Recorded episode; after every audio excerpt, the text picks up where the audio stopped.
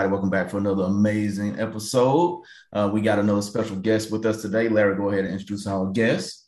Hello, everybody, all the initiators. Thank you for listening. Very excited. We got Dave. Dave is a seven, seven years in the mortgage industry and as a loan officer.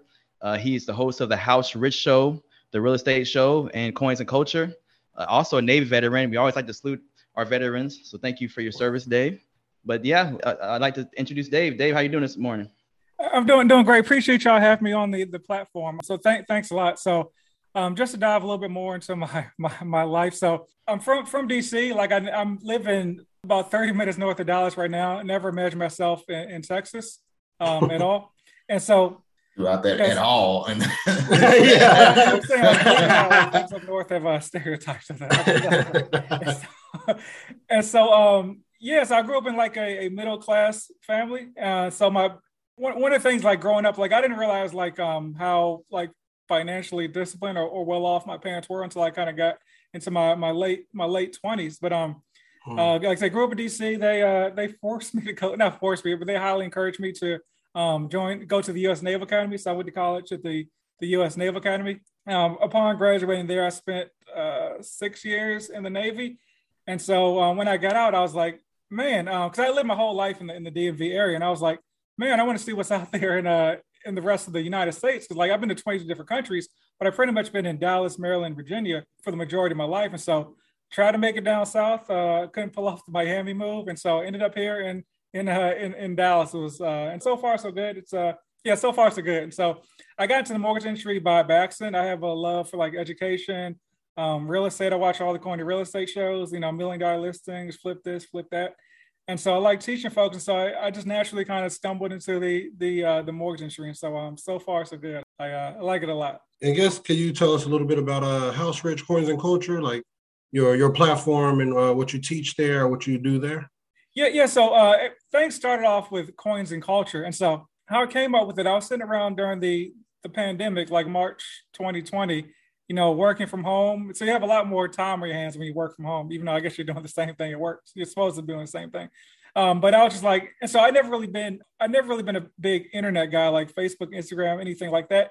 And so I was just kind of scrolling through Instagram one day. You know, they listen to your phone, right? And so you know, you you kind of see what they they what they think you to see. So I started seeing this real estate stuff, and I was like, man, um, that's not actually correct. And I was like, oh, that's not correct either. I was like, oh, that's a bunch of that's a bunch of fluff. And so I was like, hey, what if I create a page to start putting out information? So naturally, you would think that I would start putting out real estate, real estate stuff, right? But mm-hmm. no, I wanted to be a financial guru. So I started putting out like stock tips and all this stuff that I had to Google and really didn't know anything about. And so, um, of course, it got like no traction because it was just generic, bland information, right? And so one day I was like, huh, you know the stuff you do for uh for work and that you're probably pretty good at? Like, how about you post something about that? And so one day I posted this real estate post and it it said, um, and this show you how long ago it was like two, three years ago, because this is what car prices were. It said your 400, your BMW 328i payment is the reason you can't afford the home of your dreams, not mm-hmm. the man. It's like something because you're because the car payment was like 400 and $83, right? And so, and I, and I broke down like what the car payment had to do and how it equated to a home price and all that. And so, like, it was my most popular post by like, by a lot. Like, I've been getting maybe like 10, 15 likes a post, and then I got like 300 likes on that post. I was like, hmm. man, um, I guess people like when I put out like authentic, like real estate content. What do you know? Still, then I did not post real estate stuff. I was like, let me do it once a week. And then eventually I just succumb, succumb, or whatever the word is, uh, to the reality. It was like, how about you put out stuff that's within your your niche? And so I, I did that um, for I did that for a bit, and I kind of kind of got some traction. Folks seemed to like it, and then so I was like, man, you know, Instagram only lets you put out, or at that point it was just like static posts. Like I wasn't doing like the TikTok thing, and um, mm-hmm. and then I think eventually Reels came on on uh, IG, and and then so I started putting out Reels, and that's actually the first time I showed my face. I actually didn't post my face at all for like the first uh, two years. And then I started um, doing the Reels thing. And then I was like, man, I actually got more to say than, than I can say in 60 seconds. So I was like, let me put out a platform and like uh, I did a YouTube channel and podcast where I, where I dive like deeper into the topics. So I just, um, not, I, I dislike when uh, folks, folks post just like a lot of generic stuff online um, as far as like mm-hmm. real estate and folks don't want to dive into to guidelines because a lot of the generic stuff is cool, and also people aren't really doing what they say they're doing. So if you put a generic quote out there, you can't really be can't really be wrong because it's just so fluffy.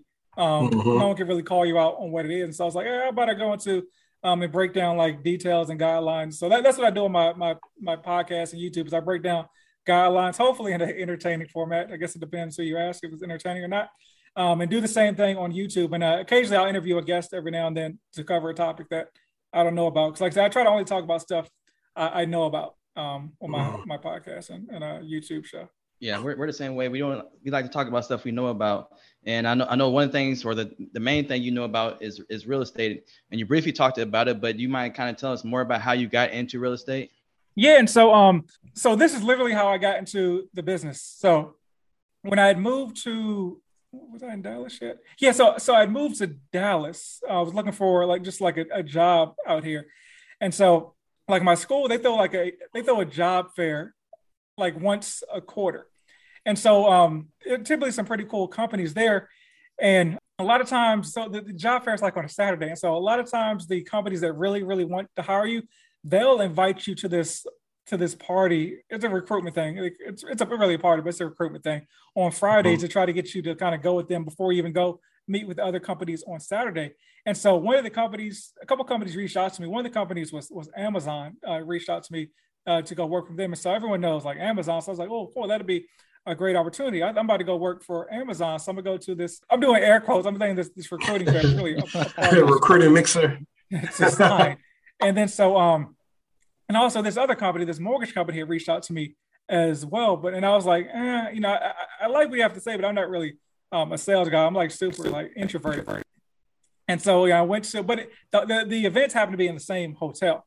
And so I w- went to go to the Amazon thing. And so I was walking around the hotel and I just could not find this Amazon um, part. Like, I don't know why I couldn't find it, but I kept walking around.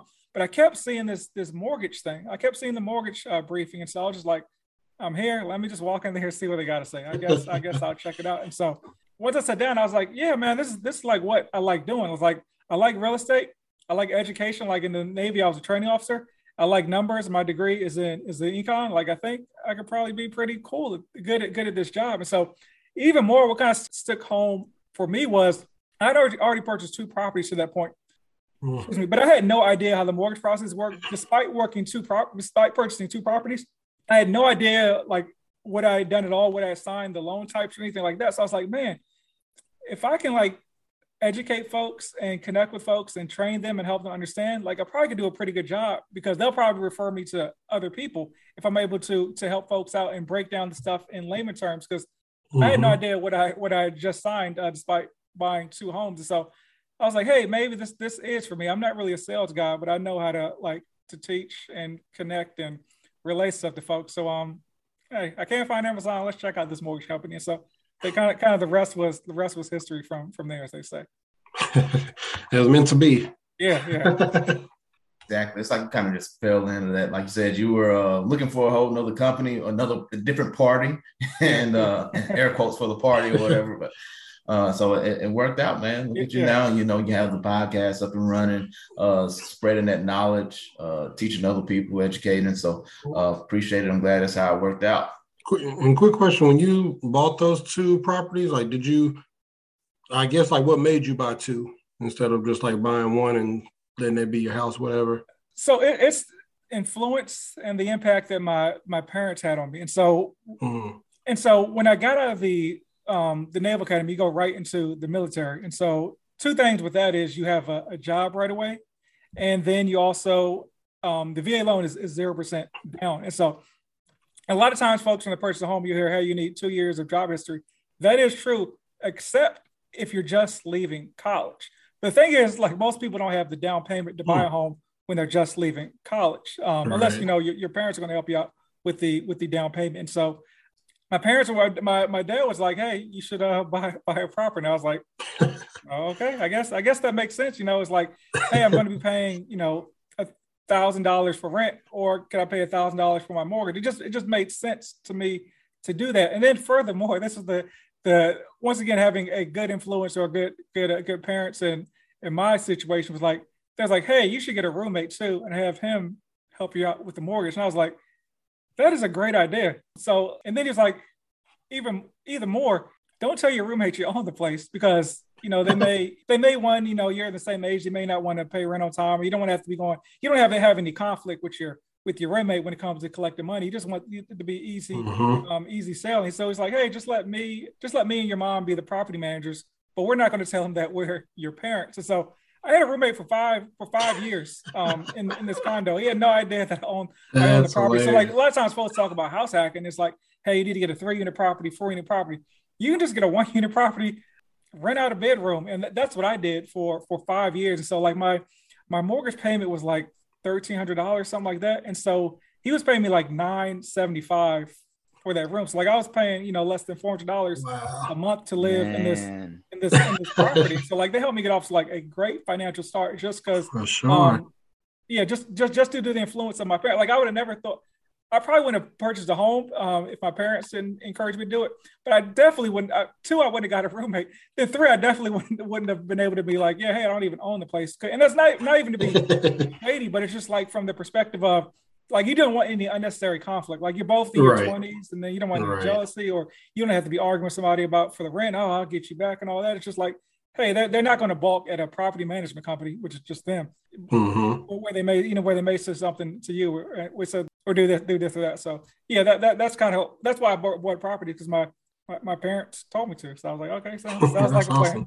Awesome. Shout out to the man, parents, man. Exactly. a, a W for the parents, right for there. That's real. a major win. That's yeah. that's that's great. I love it. Yeah. I love so, it. And that's oh, go ahead. Oh, so yeah, so so um, wherever I move somewhere, like I'll, I'll stay there. I'll check it out for a year, and then if, it, if it's if it's all if it's all good, like I'll just purchase purchase the property. As long as I'm my, as long as I'm going to be there, I think for you know, you know, three to five years, I'll just uh, buy a property. So so so far so good. It's it's worked out.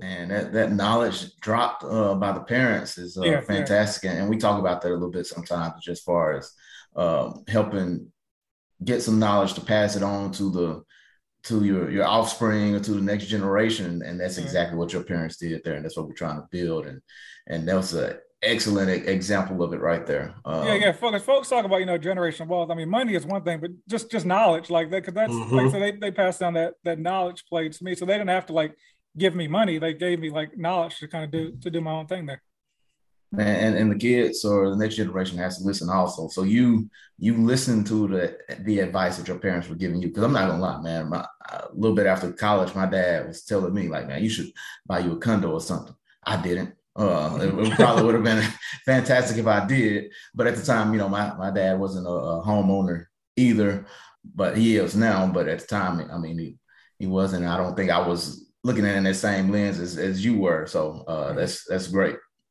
Uh, I do want to. I'm curious because you you mentioned, you know, you're from the north, you stay in the south now, and you said that uh, there's some stereotypes uh, coming from from the north. I go ahead and go ahead and break it down. Let us know what's the stereotypes. How, how uh, I guess what are the differences? What's true? What are the things that you've seen different and how it relates what, to yeah, just, I mean, just from a, a, cartoonish perspective, I mean, you know, um, you guys drive cars down here, you don't ride horses. You know? I mean, I mean, like you know, just just stuff like that. You know, hey, hey, hey, hey, don't. Down here. Yeah, um, now Terrence, now Terrence, now. Yeah, you haven't seen it yet. I can take you to, to some horses. We can go out to the I mean, like, uh, and so just just from that, just from that, from a, a funny cartoonish perspective, but it, honestly, just for and from a more serious perspective, you know, like a big uh, fear my parents had me moving down south was just like um, just just racism, you know. Mm-hmm. And so, you know, mm-hmm. just making sure that you're moving to a place where um, you're going to be be safe. And so, one thing I've kind of noticed for maneuvering around the country is that it's not so much the area of the country you're in, but I don't know, more like metropolitan areas seem to be more like diverse um, as far mm-hmm. as far as that. And so one thing I one thing I did was um so first off, the only reason I actually moved to Texas was because a friend of mine from the the Navy lived here, and he kind of gave me the the thumbs up. And um, he like I said, he, probably moved to to Houston uh, a month after I got here. So I was like, awesome, appreciate that. um, and then um, say I looked, I, I went online and I looked at at uh, I went to Wikipedia and I just looked up the the the breakdown as far as like the uh kind of like the what do you, what do you want to say like the the voting or the political voting in in uh, in the Dallas area. Mm-hmm. Not not to say Republican. I'm not by any means saying Republicans are, are, racist, but I'm just saying, hey, it was a lot more Democratic folks. I'm uh, I kind of I kind of tend towards the uh, the the Democratic political landscape. So I was like, okay, it's kind of a, a more of a mix than you know of Republican and, and, and, Democrats in the Dallas area versus like some of the other outskirts of, of Texas where it's a little bit more uh, a little mm-hmm. bit more red. And once again, not not to say Republicans are racist, but it wasn't uh, as Confederate flaggy. I'll just say that as, as I thought it would be when I when I moved. That's, that's, honestly the two things I was. My, my biggest fear was just you know um, was just like racism moving down south. It was really my my biggest uh, hesitation to to move down here. So. Yeah, I'm glad you you're having a good experience, and uh, I mean it's not as like you said as cartoony as as you might have uh, imagined, yeah. but I mean some some stereotypes or based in history, you know, yeah, at, yeah. at, least. And so, so there are those things, and like you said, it's just kind of maybe few and far between, depending on where you're at. But you know, yeah, yeah we do have some horses around here. We uh, racism does exist. I can tell you some stories. you know, he, uh, we don't see as many Confederate flags nowadays, but uh, there are some. You know, but uh, it, it, ain't nearly as I mean, I and I dropped the ain't for you because we are in the South, uh, but it it's it's not nearly as bad as the uh, some of the cartoons or stereotypes might. might yeah, yeah. Like I said, to me, it's, it's not bad at all. I mean, like I said, it's, it's racism everywhere, so it's not like it's, yeah. it's something that's um, strictly in the, in the South. But on the cartoony uh, note, so the first apartment I got down here when I moved to the Dallas area, so I actually lived in in Terrell, Texas, which is like twenty minutes yeah, east like, of, like Dallas. East Texas. yeah, he he been all around. I, I, I, I didn't. There, there's just nothing over there. There's like an apartment building. And there's, a, there's a Walmart. so like Jamie Foxx is from is from Terrell. Um, yep, so like they got a picture of Jamie Foxx in the in the in the barber shop over there. But there's there's really nothing out there. And so um, what was I going to say? Oh yeah, that, that apartment. There was just this big field of, of cows over there. So I, I used to have this this cool shot of cows out of my window. So my, my first my first apartment didn't do anything to uh to knock down those uh those cartoony stereotypes. That's funny. so I guess we'll roll into some of the, the other questions. You gave us a little bit about your background, talked about the, the, the South and the North. Um, but what are the three most important things to consider for a first time home buyer? So, like number one with the bullet is your budget. So, I think a lot of times where folks get messed up when they buy a home, when they get into the home buying process, is they just somehow come to a conclusion that hey, I want a three hundred thousand dollar home or four hundred thousand dollar home, or I want to live in a neighborhood with with three hundred thousand dollar homes. And so the issue with that is is I always ask folks, what do you think the mortgage payment is on that home? And the, the answer is usually I, I don't know.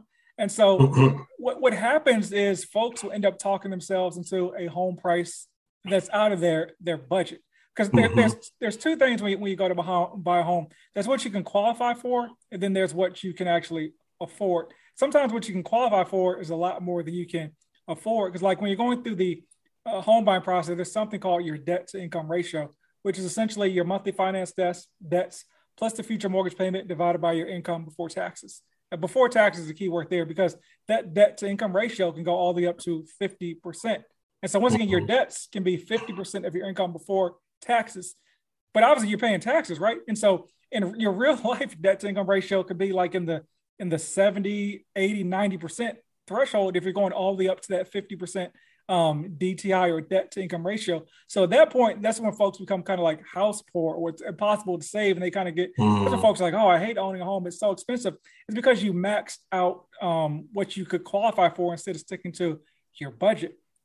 Mm. And so I tell folks always start with your budget first and work backwards to find a home price. And so simply how you do that is so these are going to be just made up numbers. They're not going to equate to any uh, actual math. But let's say that you're you're paying fifteen hundred dollars a month for an apartment, right? And so I would say, hey, it's fifteen hundred dollars a month. Is that good as far as a monthly payment, as far as a principal, interest, taxes, and insurance payment? If you say yes, okay, thumbs up, we're good to go there. So now what you need to do is go to Google and literally type in mortgage calculator. And so the first thing that'll pop up is Google will populate a mortgage calculator, right? And so start putting numbers into the mortgage calculator that are about a third less than that fifteen hundred dollars. So try to get try to put in numbers until you get a payment that's like a thousand dollars, right? And so once again, the, these are not accurate numbers. I'm just doing this to make the math super easy. But let's mm-hmm. say you mm-hmm. put in two hundred thousand dollars, right, and that gives you a thousand dollars principal and interest payment. What you do next is you, you is you go to now you go to like Zillow.com, right, and you'll look at two hundred thousand dollar homes, and you'll figure out what the taxes are on a two hundred thousand dollar home. And let's say those taxes are twenty four hundred dollars. You divide that by twelve. Now you know that's what your taxes are going to be on a monthly basis. And so now we got a thousand plus twelve. And so insurance is a little bit harder. I just tell folks to, to add like 150 as far as insurance, because um, that'll be fine as long as you're not buying like a um, a million dollar home or high or high six figures. And then you got like you know you got like a 1350 monthly payment. Um, and I say 1350 is kind of a good place to to sit at, even though your budget may be $1,500, because you need to factor in like maintenance. Like when you're renting, mm. Your, your, landlord is you know they, they factor the maintenance into your monthly payment. So let's it, it, it, just is what it is. It's already baked in there. When you're a homeowner, your maintenance could be it could be zero zero zero eight hundred dollars. You know, zero zero zero nine hundred dollars. You need to make sure you have that that that kitty and that that money to um to save for maintenance. And you're going to be doing stuff like you maybe want somebody to mow the lawn, etc. Um, and do that. But the first thing is to establish your budget so you're not talking yourself into like a home price that that is out of out of your budget. I say number two is to make sure you're going to be in that area for to the extent that you can for at least three to five years, right? So, because if you if you're going to be moving in like one to two years, like it doesn't make any sense to buy a home, you know. And I don't want folks to get like messed up by like the appreciation we've seen with homes the last two years, where home prices have increased 20, 30 percent. You may see somebody post, "Hey, I bought a home uh, last year. I sold it for eighty thousand dollar profit." Like the last two years are just like a blip um, mm-hmm. an anomaly. You know what I'm saying? Like as far as uh, home prices and and stuff like that. Typically, we're looking at like one to four four percent appreciation, and so um, make sure you're going to be in that area for like three to five years. And so you don't have to be in the home, but you have to own that home for three to five years if you legitimately um, don't want to take an L as far as purchasing a home. Because even if the home appreciates, like if you go to sell at home, you're gonna have to pay your realtor like six percent commission. So if your realtor did not, or if your home didn't appreciate, you know, six percent in the in that one to two years you were there, you're going to be you're going to be coming out of pocket when you when you sell that home. And I'd say um, number three is so you need to have a, a, basic credit score to buy buy a home. And so minimum credit requirements are uh, conventional 620, FHA 500 at 10% down, 580 at 3.5% down, USDA, VA, and NACA technically no credit score but you probably need a 620 to qualify.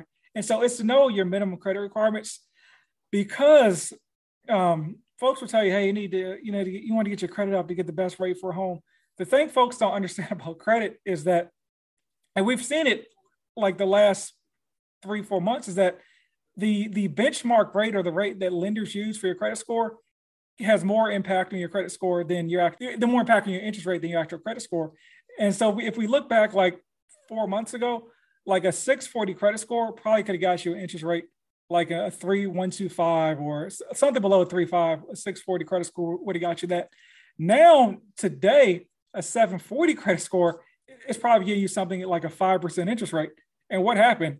The, the benchmark rate moved, the Fed moved the cost to, to borrow money. And so typically something like that extreme doesn't happen like in a four or five month time span but something like that like can happen. Like if you're if you're like hey i got a 640 i want to wait till i get a 740 to, to buy home. No just just pull the trigger. If the numbers work within your budget you can you can in theory you can refinance down the line if it really matters. But three things so what i say uh budget credit and uh whatever i said for number two i forgot already sorry but man, dropping dropping gems right there. I, I like it. Uh, I think that first one was the one yeah. that stuck out the, the, most to me. I think that's the one people really need to uh, heed is when you said that you know budget and not just max out what you're approved for. And I remember when I was going through the house buying process, you know, I was like, hey, I want you know this this much. This is what I'm uh, trying to get. That was based off kind of a, a budget.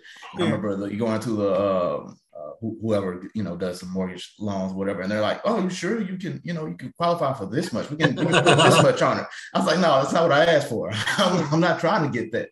You know, I, I, I know what I'm trying to to to get." You to always say, remember, all those yeah. people work off commission. Your your your lender, your realtor, they all work off commission. Like, and it's in everyone's uh, benefit to buy the most expensive home you can qualify for. Except for you, the, the consumer, but everyone else wins. so. Yeah, so I was not. Sure. I was like, nope, no, this is what I, I want. This is so they're like, well, you can do this much. Your credit is at this point. I was like, ah, that's fine. It sounds all good. Yeah, but, yeah. Nah. so one one of your tips was credit score, though.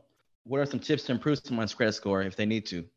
So I think the first uh, step of improving your credit score is understanding like how your credit score is even broken down, right? And so your your mortgage lender. So let me jump back. So a lot of times I hear folks say, "Oh, you know, Credit Karma is bogus, it's fake, it's wrong, blah blah blah." Credit Karma is is not wrong. It's a different scoring model. So like Credit Karma or like your banking app or whatever thing you're looking at, they just use a Vantage three score model. It's it's just a different score model. Um, it's not right or it's not, or it's right for them, but it's not wrong. But your lender uses a FICO two, four, and five score model. And so that's a lot of times where folks like, hey, Credit Karma told me this, uh, my lender told me this. Like, why is there a difference? Credit Karma must be wrong. It's not, it's just, it's just different. So if you're going to be looking at Credit Karma, what you also need to do is go to, you can go to a site like annualcreditreport.com, right? And so annualcreditreport.com will not tell you your credit score, but it will give you a copy of exactly what's on your credit report. And so that's important to know because if if Credit Karma is showing you a 740, but then you go to annualcreditreport.com and you see, hey, I have a collection, I got this and that on there, a bunch of negative items. That's where you know Credit Karma is wrong because for some reason that factoring those those negative items. Like I have a per- personal story where um, I was looking at my banking app, which showed an 806. I went to a lender and they told me I had a, a 684, 120 point difference. And that's because I had this $75 collection on my credit report that I didn't know about. I paid off that collection. My, my credit score went back up to, to uh, the, the 800. So like for whatever reason, like Credit Karma, or your banking app, for some reason, they don't fact, they miss out on certain uh, things in, in their, their scoring model. But uh, go to annualcreditreport.com and just see if there's anything derogatory on your credit report in the first place. But um, back to understanding how your, your credit score works. So you got 850 points in your credit score. Um, 300 of those are, are free. And so if you just have like a credit profile for six months, like just get a credit card, you start off with 300 free points. And so when we talk about the stuff that you can impact on your credit score, it is just it is just 550 points. And so let's start from the top and work our way down for the most important things. So first and foremost, your payment history is 35% of your credit score. That comes out to 192.5 points. And your payment history is paying, paying your bills on time. And so if you pay your bills on time, you'll you'll do well. You'll do well there. But you probably listen to say, okay, what if I've already messed up on my? Uh, have not paid a bill on time. We'll we'll, we'll get to that um, in a bit. The next thing, as far as impacting your credit score, is your your utilization. And so utilization is 30% of your credit score or 165 points. So your utilization is the thing you can probably impact the quickest when it comes to improving your credit score. And so you can do that one of two ways. Either you can pay down a debt or you can, the easiest way is actually to increase your limit. So if you're maxed out on your credit cards, it may be hard to increase your limit because your lender may not do it. But like you, you, can always call. And so let's say like your credit card um, limit is to make the numbers easy, thousand dollars, right? And typically you hold about $500 on your, your credit card. So now your utilization is, is 50%, which is very high as far as the credit score model. But if you call up, you know, Chase and say, hey, um, can you increase my credit limit? And they say, okay, we can increase it now to, to $2,000. You still, you, if you still have that same balance of $500, now your limit is $2,000. You, your utilization went from 50% to 25%. You didn't do anything. And so that's probably the easiest thing you can do to Im- improve your credit is to ask for a credit increase from whoever your your lender is. Um, number three, as far as your credit score, is length of credit history, which is 15% of your credit score or 82.5 points. And so the only there's two things you can do there is just live longer, like just time has to pass when it comes to length of credit history, or you can be added potentially potentially as authorized user to somebody's account. And so you want to make sure it's obviously somebody that has good credit history, but you can be added maybe as an authorized user. And so it depends who the card is. Some cards will give you the back credit history of the user. Some will just start from where you where you join their card, and some don't care at all. So you need to figure out like whatever what card you have, and you know what their philosophy philosophy is on that. And then the, ne- the next two parts of the credit score, um, 10% each is new credit, which are inquiries, um, believe it or not, inquiries, but despite what the uh, credit repair industry may tell you, credit inquiries do not matter one bit when applying for a mortgage. Um, they only impact you, your score by about five points per hit, and they don't matter after about three months. They matter virtually nothing after a year, and after two years, they fall off completely. So don't ever pay anybody any money to uh, remove inquiries. Um, you can actually go to my YouTube channel and I have a free video on how to remove inquiries um, for you there. And then the last part is is credit mix which is just having different mix of credit, like revolving accounts, which is like a credit card, versus like a an installment loan. There's not really much you can do about that, but um, that's how your whole credit score is, is, broken down. So really, the most important thing you can do is is to work on that utilization thing, which is either increasing your limit or you know work on the budget to pay down the debt. Uh, the other thing, the first thing I mentioned was the payment history. And so, what you want to do to improve your payment history is you want to go through like your credit report and figure out what what's good and what's what's bad, right? Or what's accurate and inaccurate. And so all credit repair is is folks removing stuff that is inaccurate, unverifiable from your credit report. That's all the credit repair person is doing. There's no magic letter or sauce or any credit repair ha- person has. There's no magical algorithm they, ha- they have. They're literally just looking at your credit report and identifying what is right and what if there's anything inaccurate on the credit report. It could be inaccurate. It could be actually your debt, but if they've written like a, a date wrong or they've written a, a um a number wrong your account wrong, that's how you that's how folks are getting stuff removed from your your your credit report. And so the um that's a super long answer, but the first thing you want to do as far as like getting stuff removed from your, your credit report is just make sure that your personal information on there is accurate. And so you, you want to make sure you don't have old addresses, old old names, uh, alias and stuff in your credit report because those old addresses and old aliases are can, are there because there's an account associated with those old addresses and alias. And so if there's like an old collection associated with a home, a place you lived at like four or five years ago, if you update that address, now the, the debt collector cannot associate that debt with you and boom, you can get it removed from from from your from your credit report. But that's kind of like a high level what a credit repair person um does. But uh sorry, super long answer, but that's how you improve your your your credit. No, you gave some great information, and we did a episode on credit scores. Um, I think it was last year, and something you hit on that's like obvious: pay them people. Yeah, you know, yeah. If, you, if, you, pay your bills, you know, on time, you know, you should be in pretty good shape. And I know some people they've already messed up, but um, if you do that, you, you should be in good shape. And I had, um, I know on my credit report, I had something that wasn't accurate and i didn't um i don't remember exact process because this was several years ago but i was able to uh, dispute it and it, it increased my my credit reporting i didn't hire anybody or anything i did it myself so yeah. um you know i'm real skeptical about you know the um a lot of these credit people man uh, a nice hack you you mentioned was the uh utilization credit utilization which i didn't really think about before yeah. but uh basically you know increasing your amount, like if you said, if you were approved for 10,000, you can stretch it out to 12,000 and still be basically uh, have the same debt on it, but it decreases that utilization. So that seems like a pretty quick. You always say the worst thing to say is no, and you're in the same position you were in already. And so some don't do like a, a credit pull either. They'll just, you know, look at how you've been paying your bills so far and it's like, okay, they've been with us, excuse me, four or five years. Okay, they've they've not missed a payment in four or five years. They may have high limits, but they're making those payments. So sure, we'll we'll, we'll raise it up for you. So bam, your your credit score goes up like just like that. Man, we'll uh, move into the houses a little bit more now. But thank you for uh, putting us on game with the credit. But I think I've seen somewhere on like maybe one of your posts uh, or video about house hacking. What exactly is that? Yeah, so house hacking is essentially buying a property and having somebody help pay the rent or pay the mortgage by living in that property. So there's a couple ways to to do it. Like I mentioned in the intro, so you always hear about you know the four by fourplex, triplex, all that. Easier said than done because I always say like if somebody has this great income generating asset in a fourplex, like why are they selling it to you, right? Those are harder to to find, like those fourplexes and and uh, and triplex. And so I always say easy way to house hack is like what I did was you can essentially buy a a one or a single family property as long as it has more than one bedroom and, and just rent out that property to to another person to help them pay pay the rent. So like if you're doing it with like a single family home, um, or you're doing it for like a, a, duplex, most likely it will not be in a situation where you're you're living rent free, as, as, folks say. But having someone pay 70, 80% of your mortgage is is a win, is a win to me. And then so, you know, when if you're able to identify like the fourplex or the triplex, um, th- those are kind of like the the home run situations because how especially if you use an FHA loan, because with an FHA loan, your down payment is three and a half percent, whether it's a one, two, three, or four unit property.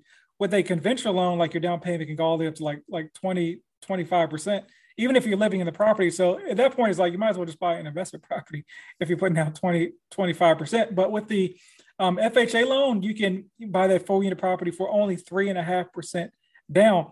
And a a cool, depending on what area of the country you're living in, because um, sometimes it hampers people.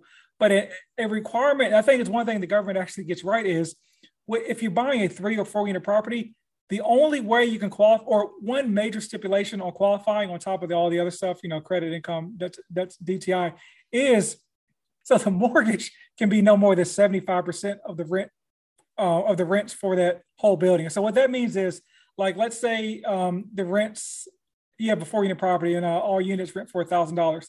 75% of that is $3,000. So what that says is that your mortgage on that property can be no more than $3,000. And so why, why is that? It, it helps you if, if somebody moves out, you know, you're only gonna, you're only gonna be um, collecting uh, rent on three of the four units. If you move out or whatever, or if you lose your job, you still have three of the units covering the, the rent. And so, and then, and that, that's why these properties are home runs because so if while you live in the property, at least um, your mortgage is paid for by three of the other properties. Once you move out, you're you're cash flowing most definitely. You may be cash flowing while you're actually living in the property itself, um, but you're definitely cash flowing while you're um, while you're moving out of the property. But yeah, house hacking is essentially just buying a property, a one to four unit property, and either um, renting out, or excuse me, yeah, renting out one of the units, or buying a single family property and renting out one of the one of the bedrooms. So one tip I have if you're buying a single family property is to make sure there's a proper like bedroom to bathroom ratio. And so you never want it to be a situation where you're the person you're renting the property to does not have their own bathroom. And so that's one thing I always always look for was like I'd buy condos that were like two bedroom, two bath because you don't ever want to be sharing um a bathroom with somebody else or you having your guests use their bathroom. You know, somebody pees on the toilet seat and folks are folks are folks are all upset. It just creates unnecessary um, drama when um, you're, you're sharing a bathroom. Like I always I tell folks, my my wife at the time, or my wife at the time, my wife currently, my fiance at the time, we lived in a uh, we lived in a, a, one bedroom, one bathroom together, and I was in love with her, and that was like hectic. Um, just you know, trying to share a bathroom and all this, and I got to go to the bathroom, but you're in the bathroom, you're taking a shower. That was a mess. I couldn't imagine doing that with somebody who I, I didn't I didn't even know. Um, so yeah, make sure if you're going to buy that, that one unit or the single family, that bedroom to bathroom ratio needs to be a one to one ratio. Mm-hmm. Man, dropping some gems because um, never done house hacking, but I've heard about it for a few years now, and I never mm-hmm. thought about the bathroom, but that makes a lot of sense. Yeah, yeah. Yeah, I wish I uh, did that back in the in the day, but uh, I, well, I guess uh, well, it doesn't count for us, Larry. We we just were uh, roommates. we didn't own the we didn't own the apartment. Yeah, we were roommates yeah. in college. Okay, okay. Man, getting more into the to real estate, and um, anybody who who knows me or listens to this podcast know I live real estate. So interest rates actually are starting to go down now, but you know, with uh rising interest rates, talks of recession and, and a housing crash, should people purchase real estate right now, or is renting a better option?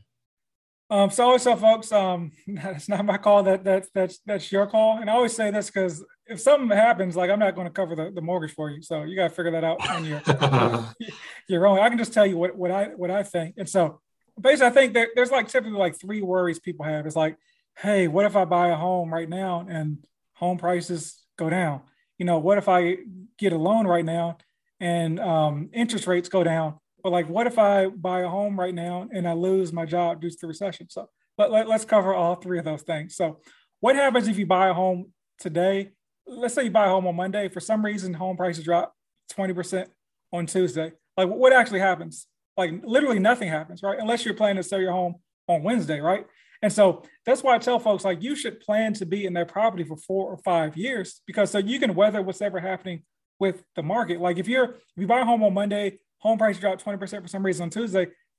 As long as you're in the game for four to five years, like home prices will bounce back. Like if you look at a chart or, of the home prices, it moves just like the, the S&P 500. It goes up, it goes down, it goes up. It may drop down a lot, then it'll go back up a lot. It's just it's just a straight, not a straight line, but a, uh, it looks like a um you know the hypotenuse side of a triangle. Like it's it just go, it just goes up like that when you look at it over time. So as long as your plan is not to um, flip that home or like I'm holding the home for six months, you, will you'll, you'll be fine. It does suck that home prices have, have went down, but um, you, you'll you'll you'll you'll be fine. Overall, home prices will go up. That's what that's that's just what it is. Um, and so furthermore, like jumping into actual the the data and statistics. So what actually happens to home prices during a recession? Most when folks are worried about a recession, they're probably worried about three things. It's like, hey, what happens if I buy a home and home prices go down?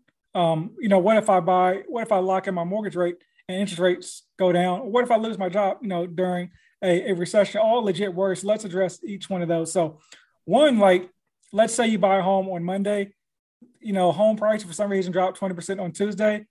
Like, so what actually happens? Like, literally nothing happens. Like I said, unless you plan to actually sell at home on on Wednesday. And that's why I always say you should plan to own that home for four to five years because you'll be able to weather whatever happens in the market. And so statistically, home prices just they always go up. They don't go up in a straight line, but you know they they go up. It looks just like if you look at a chart of like the S&P 500, you know there's peaks and valleys, ups and downs, but overall there are way more ups than there are downs, which is why home prices trend up. And so even more like if you look at the the data, right? most folks think, hey, you know, home prices go down in recession, but no, they actually go up statistically. So three of the five last recessions, home prices have actually gone up. And so one of those recessions that home prices went down was 2000, the 2008 housing crash. But I always like to point out that home prices, the, the home, the housing crash caused the recession. The recession didn't cause the housing crash. So um, to me, that's not even when I kind of even factor in into that that three out of five uh, math, but statistically, home prices just just go up. And so e- even furthermore, if you look at like the last 10 years, uh, home prices have gone up nine of the last 10 years. Um, the one the one uh, price drop was from 2018 to 19, and home prices dropped like less than than one percent.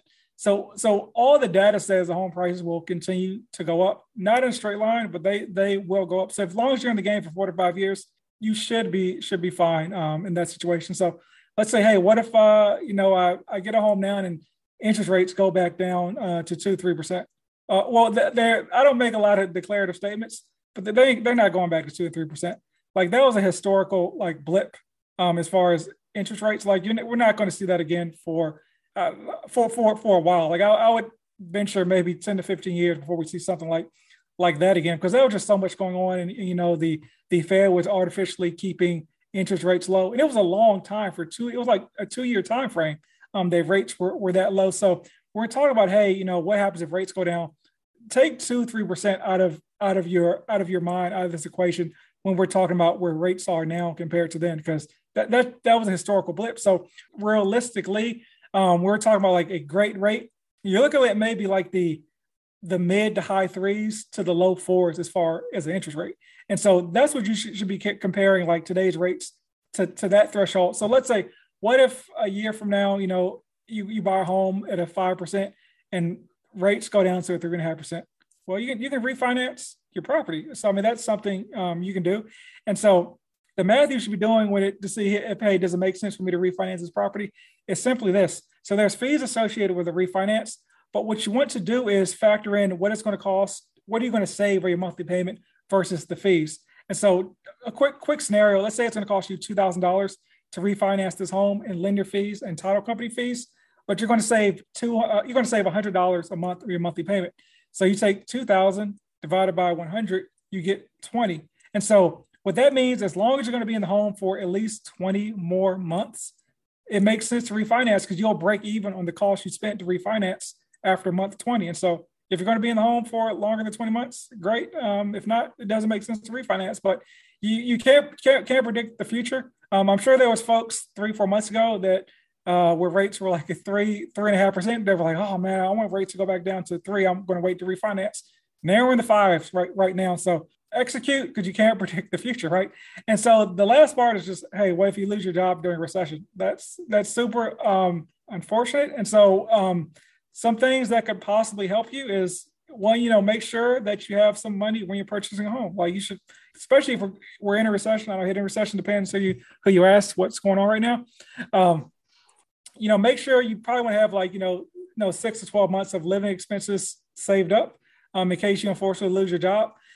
Um, if and always point out to folks that your lender does not want to take your home. Like your lender does not make money by putting you into foreclosure. They're, they're going to do everything that they can to help you keep your home. Believe it or not, even though banks are looked at as uh, the the bad guys, and so they they can do stuff like you know what's called like a loan modification, which is like modify the terms of your loan. So let's say you have like a 30 year loan. Um, they may be able to stretch your loan out to to a 40 year time frame in order to make your payment smaller. Or let's say you miss you miss a bunch of payments because you don't have a job. They can like defer that those missed payments to the to the back of the loan. But the, the important thing is if you lose your job or you run into some sort of financial struggle, is to communicate with the lender. So if you're saying nothing to them, you're, you're ducking phone calls, you're not answering emails, you're not answering um, mail, you're going to go into foreclosure. Yeah, of course, because you've not communicated to the lender that what's going on and that you hopefully have a plan in order to to come out on the other side of things. But um, to me, if the numbers work, I say purchase a home because you can't you can't predict the future. Home prices statistically um, always go up, but um, make sure you have some sort of cushion because yeah, it looks like we may be in some some uh, some some tough times coming up potentially. I think that's some pretty good information you mentioned, especially with the, the interest rates. You know, if you like you said, purchase that five, and you know if it goes back down, you can always refinance. Yeah. You know, and I think that's I think that's something that people don't or aren't aware of. You know, they just get caught in like that interest rate at that point in time and don't think about, I guess, the total picture. Yeah. Um, but I think, like you said, you have to be staying there. You know, four to five years, I think, would make a person look more at the total picture than you know the hop in, hop out. Mm-hmm. I know we've been talking about residential real estate, uh, so to switch it to commercial properties, uh, how can someone purchase a commercial property, and what are the benefits of that? all right. So, um, so there's two types of loans. There's residential loans, and then there's I guess there's a bunch of types, but I'll just say there's residential loans and there's commercial loans. So, what a residential loan is is a property that is one to four units, right? So, anytime you jump over that that four unit threshold, now you're in the commercial territory. And so, commercial properties are typically harder to buy because you need to have typically some sort of experience, like some sort of management experience. There's there's larger uh, down payments um, for a commercial property, so that's a whole different type of loan set and a and skill set um, than typically like a residential lender like myself would have. And so you want to reach out to a commercial lender for kind of all the intricate details for that. Except there's actually one kind of loophole where you can buy a commercial property with a residential loan. And so it's using once again an FHA loan. So a lot of folks don't realize you can actually purchase a commercial property with an FHA loan. The only requirement is that it has to be a multi-unit property. And so because at least 51% of that property has to be residential. And so, you know, you, you've mm-hmm. seen like, uh, you know, the stores that have like the apartments and stuff like up top. Mm-hmm. That's how you can buy an actual commercial property with a residential loan. And it, it's it's still the three and a half percent down that you would have to do um, with an FHA loan. Um, like that, very few people actually, even me, I didn't realize that. So I'd have been in the business for like three or four years that you can buy a commercial property with an FHA loan as long as there's some sort of residential property attached. So if you're looking at a commercial property, especially if you're a newcomer and like you're to to, to whatever business or commercial real estate, I'd highly recommend kind of going the FHA route first, especially if you're just looking to open up like a storefront or something like that, or an event space. It's to, it's to go that FHA route and to use that way to com- to buy a commercial property. Because outside of that, you're gonna you're gonna need like large amounts of of money down, like 20, 30 percent, and some sort of history of working in some sort of history of buying of buying commercial property. So you probably have to get with somebody else um, and use maybe their expertise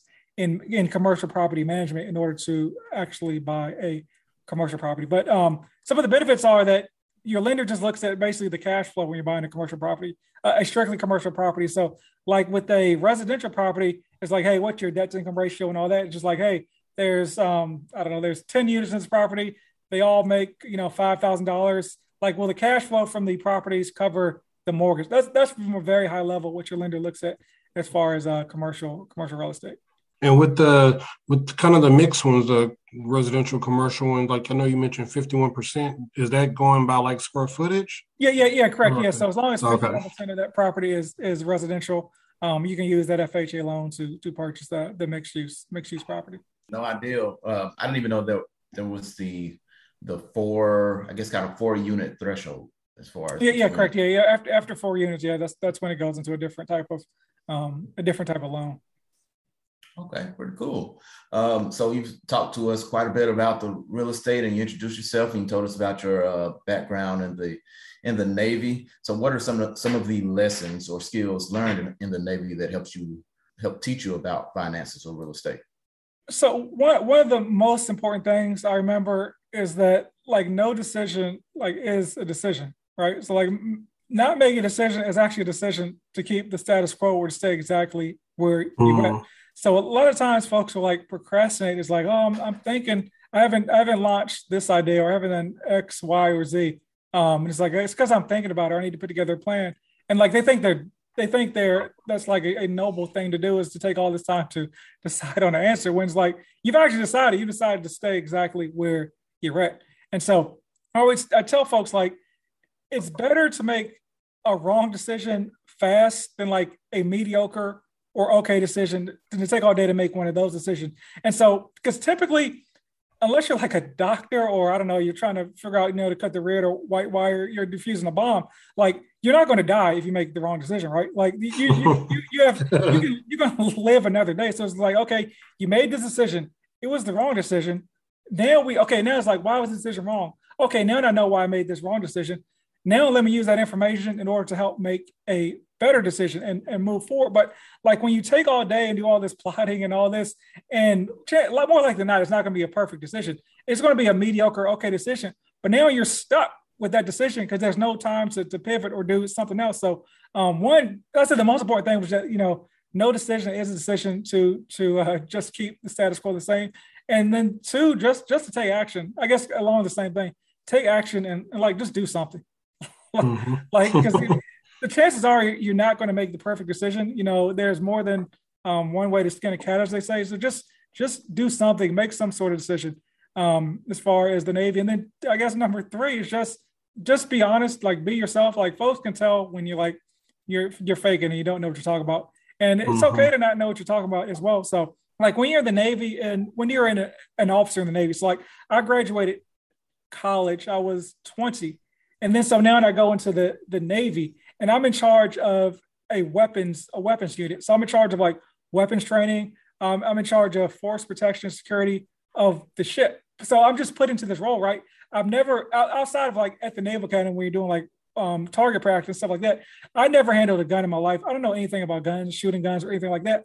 But I'm in charge of now of training the entire ship on how to do this. And so, um, the only way you can be successful with that is to actually lean on the people that are in in your in your unit in your division. So, like I said, I'm this new guy out of the Navy in charge of this this uh, group of uh, of 20 you know men and women. You know, some are 40. You know, between 40 and 19 years old. Like I'm in charge of these people, but you have to be humble and and realize that you don't know what you're talking about essentially and you have to lean on you have to lean on the people that have more experience than you do and don't be afraid to do that and so um yeah don't don't don't fake um either if you don't know there's nothing nothing wrong with saying I don't I don't know, but I don't know, but I'll find out the answer is what you want to actually say, not just I don't know. Right. So those, are, those are kind of the, the big the big three things I learned from my, my time in the, the military. Did you think that gave you confidence later in life, like being put in a situation to where you you know you really didn't know at the time, but you were still able to I guess teach teach the people? Yeah, yeah, yeah. I think definitely. I mean, like I said, the the ability to just lean on people and be in an like be in a leadership role where folks know that you don't know the most because the, the most important thing about being in a leadership role is actually leading like not the technical like expertise you know what i'm saying like elon musk maybe he's a smart dude i don't know but he's not most likely i don't know whatever, whatever happens at see, i don't even how to describe what happens at tesla but he's probably not cranking the gears or whatever they're doing right yeah Tesla, he's just kind of like hey big picture boom, boom, boom, I do this and that. So, um, like as the as the CEO, the leader, like you should have an overall understanding of what's going on in your company, but you're not the you should not be the technical expert in every expert every aspect of your business. If you are, you probably need to hire some some some better people. yeah, he's not the engineer or the developer doing the the day to day. Yeah. Man, I've seen you on social media uh, a lot. You have some really good reels and whatnot something that, that I like to know is uh, what advice would you give to people looking to improve their online following and tips for content creation? So I would say the, the, most important thing, and I kind of talked about it at the beginning, would just kind of be like your authentic self. Um, cause like I said, when I first started out, I was trying to be some finance guru. I don't know why it seemed like a cool thing to do. just like kind of be your authentic self, because like it will it will come out. Um, it's like I said that post I posted was so popular because one, it, it, it's, it's literally like how I would talk to folks. It's just like, hey, don't blame the man that you can't afford the home of your dreams. Like blame yourself for buying a super expensive car so you can look cool at the at the stoplight, right? Like that's your fault, not like the. But, and so like I, I posted that way, but I was also throwing like my my technical expertise into the post. So like be your authentic self, and you know, and stuff will will come out. Also, like you have to like start because like as I kind of mentioned briefly, the first like I'm super I'm super like introverted. Um, so like if you see me in, in person, not that you guys, but if someone to see me in person, I probably wouldn't say anything to them. Like I'm the guy that's just in a in a conference or in a, in a meeting, I'm just kind of like sitting there, kind of being to myself. um, but like, the, so the first two years on IG, I didn't even show my face. And then all of a sudden, I just started posting reels and I got more comfortable talking and doing this and that. Um, I ended up working with um, some pretty cool creators. Like I took on one like kind of like free gig for somebody that was a pretty big uh, um, content creator. And so I was making um, reels and stuff for him. And that's when I actually re- figured out how to kind of use all these programs. Like uh, there's like InShot and CapCut where you can edit your videos, put captions and stuff like that. And so I, I took on like free um, roles with folks to, to learn how to do stuff. But the most important thing is just to just to start. Like that's the only way you'll get comfortable is just to just to start. Like I, I gave the previous example, like I learned in the Navy, like no decision is a decision to stay the same. Like so every day that you're deciding not to post. You're making a decision just to just to be who you are the day before. And so you can only get better if you start posting more stuff and you'll start to fine tune what you what works for you, what your audience likes. You need to look at like your your stats and see what's resonating with your audience. Like I think a lot of times folks get caught up with with views on a post. To me, like when you're looking at posts and looking at data, some of the most the most important things I look at, I look at like likes I look at like saves because shares are kind of like odd. Um, they're, they're kind of weird. Sometimes one person can share your post like with like 20 people via DM. And so those numbers may be off. But I look at likes and saves, how I analyze my data. And I look at the likes and saves in relation to the views. Because you know, sometimes mm. the, the algorithm will just kick out your your post, your mediocre post. And so you'll have a post where it's like, hey, I got 10,000 views, but it's like you only got 50 likes, right? So um, and you typically get like 30 likes. Like typically you may get like 30 likes and 3,000 views, right? But if you all of a sudden IG kicks out your post um, to a bunch of people to see what's what, and you got 10,000 views, but now you only got like 50 or 60 likes, did the post do well, or did IG just kind of kick your post out there to see what folks thought of it? And folks didn't really think that much of it, which is why you got the same amount of likes as you did um, when you were getting a, the lower amount of views. And so, but on the the other um, the other front, like a metric I, I use that once again is that that likes to views ratio. So I've had posts where the views have been disproportionate to the to the likes. Like it's almost like a a one to one ratio. And to me, like that tells me that for whatever reason, the IG guys didn't bless that post, but it did very well for the people that saw it. So just post that, just post it again. And so, like my most popular post, like I have a reel that has like like four hundred thousand views. I posted that thing four times, because the people always liked it, but IG would not push it out for whatever reason. So the fourth time, so it went from like 8,000 likes, 8,000 views, 10,000 views to 12,000 views. To the fourth time I posted it, it, it, it got 400,000 views because finally, like IG was like, okay, the people like it. I guess we're going to show it to everybody, everybody now. And so looking at your data and then creating content as well. Because another thing that happens is if you buckle down and you're like, hey, I'm going to post two reels a day for the next three months. So two two reels a day for the next three months is 30, 60, 90, 180 posts, right? Yeah, something like that. And let, us say you slack off a couple of days and you only do 160. What will happen is 10% of those posts will do well, right? And so 10% of 160 is is 16. And so now you have 16 posts that you can post, you can just post again. Post those exact same posts again in two to three months. Because believe it or not, um, one most of your audience, well, most folks know this, but most of your audience does not even see your posts to begin with. So um, the po- the folks that see the when you post it two three months later, folks that follow you didn't see the post the first time will see the post again. And honestly, folks that saw the post the first time, they'll just like it again because they they like the post again. So um, I've created enough content that a lot there's sometimes whole weeks where I'll just post old content um, just because I want to take a break from making content. Um, but it, I can only do that because I, I, I buckled down and actually, you know, did the did a solid three months of of content for. I did like three posts a day for three months, so I had uh, what is it, 270, something like that, 270 posts, something like that. And so, um, yeah, you just you got to make content. You'll get better better at it. You can just keep reposting the hits um, to an to an extent. So it gets easier as you as you go along in the uh, the content making process. Appreciate it. I'm over here writing notes and whatnot. And, um, so I, I appreciate the information. I'm sure a lot of business owners and whatnot can use information as well. Yeah, that's interesting. Then how you say you, know keep reposting it like that, and you know I just incrementally like goes up, and then just that last one just shot up. you know. Yeah. Um, switching to the so for the last question, um, real estate. We'll keep it there. Uh, how can real estate reduce the wealth gap? Uh, because real estate caused the wealth gap, right? And so, um, you know, the reason that you know some folks are are so far ahead is like due to real estate. You know, most folks their net worth is is in real estate. So if we look back, um, so I would have to even look. We can go back, back, back. We would just look back to the to the uh, way back in the day in the in the 1900s. You know, um, you know, we look at like at redlining. You know, um, people of color were just weren't allowed to buy properties. Like it was literally government policy, like um, that the Federal Housing Administration (FHA) would not loan to people in certain areas of the country, and so people just couldn't couldn't buy property. And so, if you think think about it uh, now, I give the uh, example. There was the um, Bruce Beach that um, Bruce Beach in, in California, which the um, Cali gave back to the ancestors, oh, yeah. Uh, yeah. of the uh, people. So, if you don't know that story, so basically back in 1914, this couple bought this um, resort on on Bruce Beach, and it's because there was not like an area for like there's not like a hotel for or a resort for, for black people in that area, of California, to, to go to. So they were like, okay, we can't go to your resorts. We're going to build our own thing. You know, great. And so they they built it there. You know, as, as with anything happens during that, that time frame, when folks start doing well, other folks get upset about it.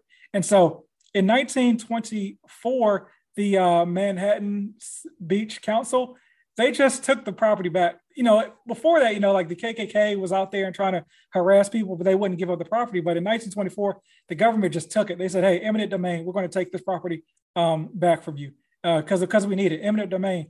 But what happened was that property just sat vacant for like 20 years because, um, of course, they didn't need it. Um, the government didn't need it for anything. Then eventually, they built like a parking lot next to it.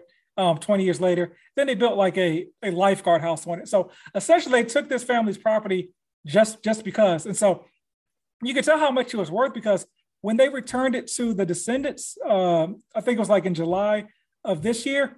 They, they so they didn't give it directly back to them um, because they couldn't just I guess kind of makes sense they couldn't give it right back to them right away. But they were like, hey, you own the property, but we're going to lease this property back to you for four hundred and seventeen thousand dollars a year. So um, you own the property, but the city of LA is going to own is going to lease it back from you for four hundred seventeen thousand dollars a year. And we have the right to buy it back from you at some time within the next 20 years for no more than $20 million. So if you look at that story, two things. So the, the city of LA is saying that property is worth, their property completely undeveloped, just a, a blank slot of land is worth $417,000. So if you're listening to this, I implore you to look up a picture of, of um, that land on Bruce Beach. What you see is a big open field and what are probably million dollar condos all up and down that, that beach side, right? And so a couple of things.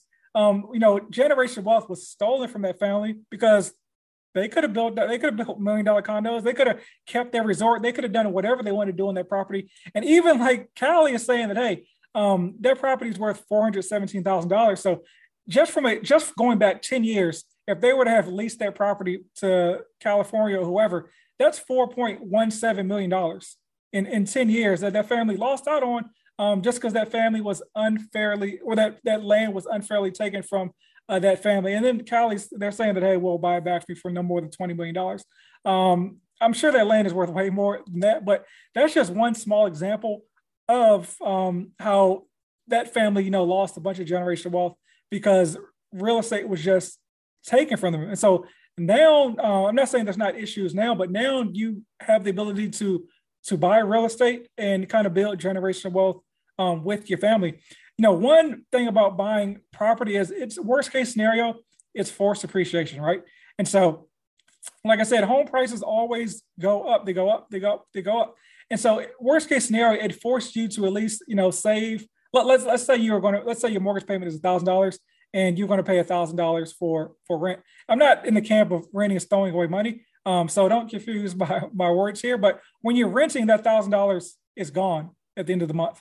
At least when you're paying a mortgage, you know, initially a bunch of it goes towards interest, but at least hey, two hundred dollars is going towards paying down that principal. And then the longer you're in the property, you know, the more and more principal goes towards you know, um, towards that mortgage and building equity, equity by paying down the mortgage, and then you build equity by the home price increasing, right? And so, worst case scenario, buying a home is is is for savings. But if you look at history, um, generation the wealth gap exists because certain folks couldn't own properties. And so, um, my last example is so my uh, late nana, who fortunately I can't, I don't, so I'm not sure if she bought it um, outright a home in DC like in the 70s, but I know my parents purchased it from her like 20, 30 years ago, or was helping making the mortgage payment. Not sure how it was actually purchased, but she bought this home in DC in, in 1970, um, a, a, corner lot home, a, a townhome.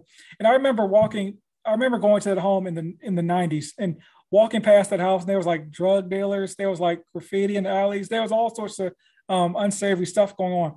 I went back to that property like seven, eight years ago, and now there's a Whole Foods on the corner. There's three thousand dollar um, studio apartments on that same block. There's like a a um, a, a what do you call it thing? A park like across the street. And so I've never looked up that, what that property is worth um, because my, my parents own it now, and I just think it'd be corny to look it up. But um, I'm almost positive that that home is is got is got to be worth close to a million dollars. Um, just just from based on what I know, the rents those studios are going for like three thousand dollars, and it's, it's smack dab in the middle of DC, Whole Foods on the corner. And how did how did that happen? Because they purchased a home um, and basically just just sat on it for you know two three years. So when we talk about like gentrification and getting this displaced, um, if you own the property, like you can't you can't get displaced. Like someone can't come in. I guess the government can, but a civilian can't come in and move you out of your property if you own that property. So um, buy buy land, uh, sit on it, um, pay the rent, and just just watch it go up because you need some place to live. It's not like it's a um, um, not to diss anybody, but not like it's an NFT or something you don't really necessarily need. Like you need a place to live, so you might as well um, put some money towards building some uh, some equity in that in that home. Yeah, that's some good stuff. I uh I I saw the uh oh man, I think it came on the news like 60 minutes or something about that uh that beach thing. Yeah. And that whole yeah, I was like, wow, that just to think of I bet that's happened all across the country, you know, that we yeah, have yeah, no exactly. idea. I was talking to yeah, I was talking to my friend about that and he was like, Yeah, now now now do it everywhere else. Cause yeah, there's that was a high profile case, but there's there's cases like that, you know, all probably thousands of you know of cases like that all throughout the country where folks had their their land taken and just can't do can't do anything about it. Mm-hmm. Yeah, I've heard it in passing. Uh, it's kind of seen mention of that story, but that's that's the most detail I got from it. So hmm. uh, I'm sure our listeners and viewers will appreciate that as, as well because that was very interesting to me. Like yeah, if, if, anything, just look at the picture and you'll yeah. be able to see like the stark difference between like the city did absolutely nothing with that property and just folks built million dollar real estate all around that uh area that they took from that that family basically we don't have anything to do with it, but you, you can't have it. So. Right, right. Yeah, yeah, exactly, exactly. Yeah, that's essentially that's essentially what what happened. Yeah. And then they put a cap on it, like buy no more than twenty. Like, yeah. yeah, yeah. I was just gonna see if we had any other questions. I I, uh, I think we pretty much touched on on everything. Dave, you did a fantastic job, man, talking about the real estate and tiny and other stories, educating educating us on the what, what is it called again? So we can have our listeners and myself look it up. Uh, oh, the Bruce Beach. What are we talking about? Yeah, yeah, yeah. Yeah, Bruce, yeah, Bruce Beach out in uh, out in uh, Cali, LA area. And uh, please go ahead and plug uh, your stuff in uh, Coins and Culture, House Rich. Like, where can people find you? What do you have going on? Yeah, so check me out. Um, go to uh, whether you, whether whatever you do, um, Instagram or, or TikTok. Uh, I do a lot more. I guess I do stuff on both, but I'm a little bit big on Instagram. But go to uh, coins and culture. The word coins, the letter N, the word culture, and you'll you'll find me on, on IG there. From there, you know, you can go to my Linktree. Um, you can find like uh, my my podcast, my YouTube channel, and my, my Facebook group as well. So I have a Facebook group. It's called First Time Home Buyer School. Um, so I started like two weeks ago, but in there I do uh, live trainings every Tuesday at 8 p.m. Eastern Standard Time on uh, various mortgage topics. So if you're looking to get into the getting some more detail on the home buying process, jo- definitely join that that uh, Facebook group I have there. Um, and yeah, check out the podcast, check out the YouTube channel because I go a lot more detail into news stories, but mostly like mortgage guidelines. And uh, um, there should be something there on how to, if you're looking to buy your first home, there should be definitely something there between those three channels to uh, help you move along your way. But uh, yeah, just go to my IG, or you can, uh, if you're listening on the podcast, I guess you can type in House Rich the Real Estate Show. It'll be a picture of me uh, holding my uh, my hat in my my hand or something like that. I'm trying to describe because there, there's like a couple of things called like House Rich, but uh, it's the one it's the one picture that looks like what you think it looks like. It looks like me. but trust me, you'll, know when you see it because there's other pictures. you'd be like, I don't think he looks like that. Uh, so just, let's just leave it like that. It's the one that looks like me. So Let's keep it real, man. Thank thank you, Dave. It drops a lot of great information. Really appreciate it. Well, thanks for having me. It was great, man. Uh, and you you heard it here first, people. Uh, like he said in his YouTube and his uh, posts, he has a lot more detail, and and you heard just how much he was giving us today and how fantastic it was. So go ahead and give him a listen. Go look him up, Coins and Culture, House Rich, the one that looks like him. right. yeah, appreciate you for coming on, man. Uh, shout out to the parents again. Yeah, most definitely, yeah. most definitely. All right, all initiators, please go check him out. Uh, he has several platforms to look at. Um, also, if you would look at our Instagram, look at our Facebook, look at our Twitter. You can find us on Instagram and Facebook at Black Financial Initiative. You can find us on Twitter at BFI dash or excuse me BFI underscore podcast. So thank you to all initiators and thank you, Dave. Oh, thanks for having me again. Peace.